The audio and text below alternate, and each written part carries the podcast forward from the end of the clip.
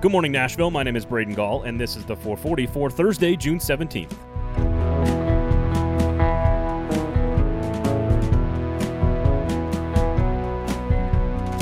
Today on the show, we'll dive deep into Tennessee baseball as Ben McKee from the Swain event in Knoxville joins us to explain what would happen to the state of Tennessee if Vanderbilt and Tennessee happen to play in the national championship game, what exactly makes Tony Vitello tick, and of course, what does Tennessee have to do to advance to the championship series.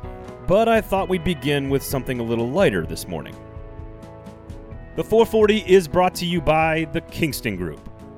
Nashville's locally owned award winning custom home and remodeling firm. They have been so good at what they do that they are pushing the boundaries of what a construction and renovation firm actually looks like. They have an in house design team, they're expanding to acquire experienced project managers. They set the price and the budget on the front end of the project and they manage you all the way through until the very end to make sure that your vision for your home comes to life. Check out the website buildkg.com. That's buildkg.com and remember the name the Kingston Group. Before we get to Ben McKee of the Swain event in Knoxville, with some actual analysis on what the Vols need to do to win in Omaha, what makes Tony Vitello tick, and what a Vanderbilt Tennessee series would do to the state of Tennessee, he's got a lot of great information. But before we get to that actual content, I think we need to lighten the mood a bit. Hey, sorry, uh, let me grab this Zoom call real quick. Peyton, what's up, man?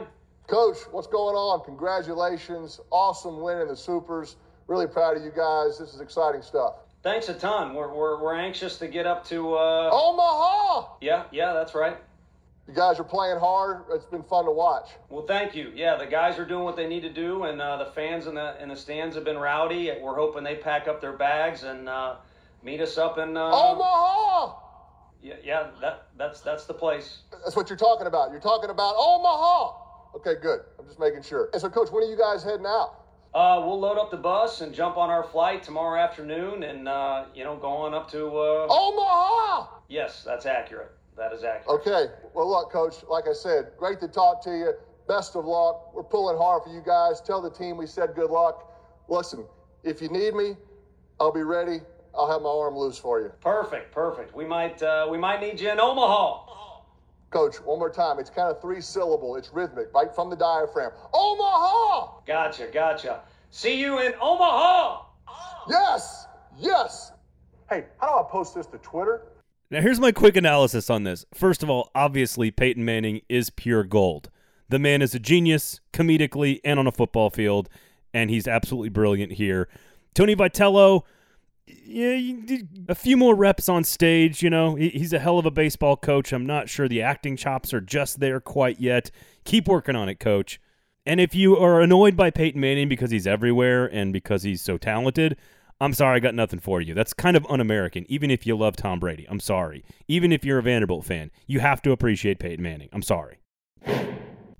Now let's get with Ben McKee, of course, the co-host and producer of the Swain event up in Knoxville. Also works for VolQuest.com as well. And I had a chance to talk with him about the Vols' upcoming trip to Omaha. And and I asked him about what would happen to the state of Tennessee should Vanderbilt and Tennessee match up in the national championship series. We talked about what makes Tony Vitello tick and what makes him successful. But we began with what Tennessee has to do to win in Omaha they have to score more runs than the other team. No, uh, I'm, I'm, kidding. That that would obviously be helpful, but to me, it'll come down to to pitching depth, uh, especially if they can't find a way to to beat Virginia in that opening round game. Which that would surprise me if Tennessee doesn't beat Virginia on Sunday. Not that Virginia is a bad team, but they were a mediocre team for much of the season, and um, and then you look at LSU this weekend, definitely doesn't have the same type of talent as as LSU. So I would be surprised if if Tennessee didn't beat Virginia on on Sunday.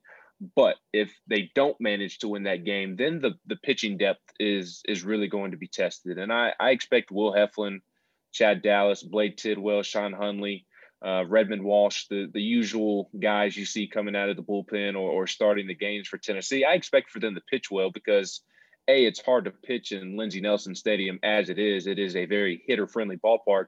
And even with it being a, a hitter friendly ballpark, Tennessee still managed to have the lowest ERA in the SEC, which is remarkable. And now you're putting that same pitching staff in a big pitcher friendly ballpark in TD Ameritrade in Omaha.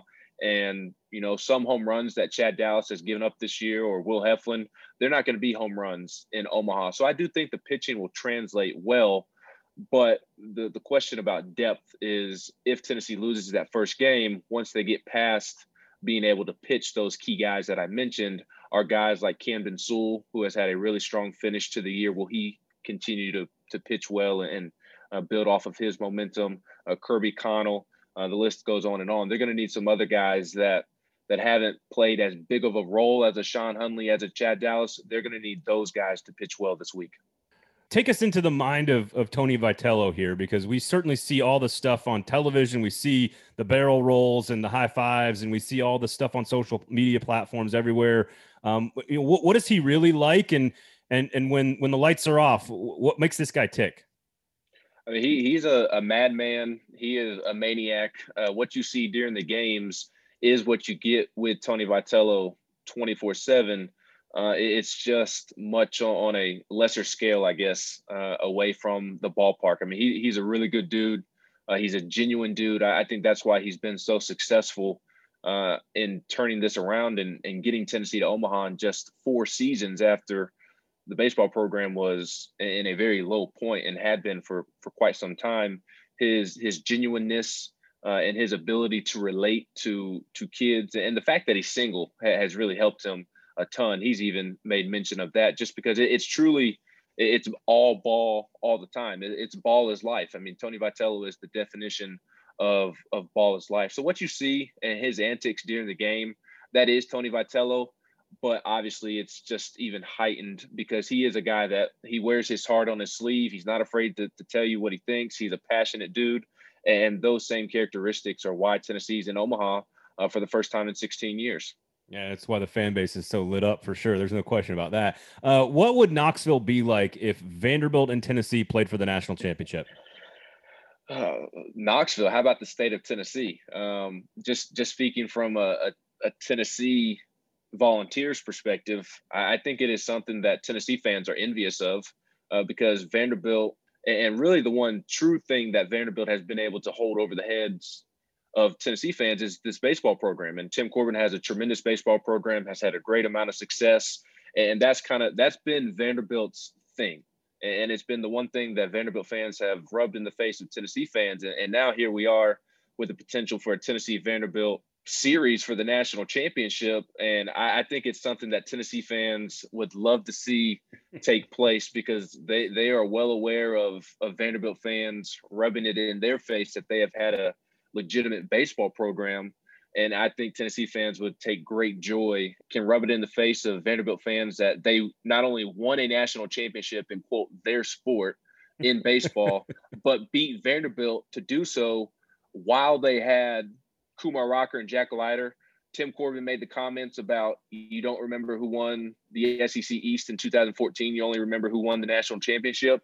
And then Tennessee were to go out and beat Vanderbilt to win the national championship. The, the the city of Knoxville in East Tennessee may burn to the ground and in a good in a, in a good way this time and not Lane Kiffin style. Yeah, I, have I've burnt things in the fort for positive reasons before, eh, not for negative reasons, for positive reasons. Uh, ben, always a pleasure, man. Thank you so much for joining us. We appreciate it. Enjoy the weekend. Appreciate you having me. That was Ben McKee, of course, the co-host and producer of the Swain event up in Knoxville, and also works for VolQuest.com as well.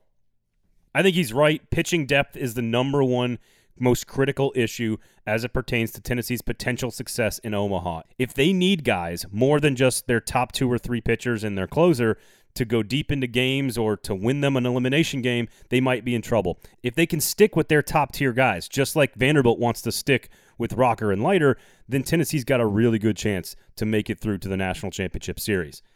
As far as Vitello goes, as Adam Sparks said earlier on the show this week, you can tell Tony Vitello is a ball coach after talking to him for 11 seconds, and he wears his heart on his sleeve.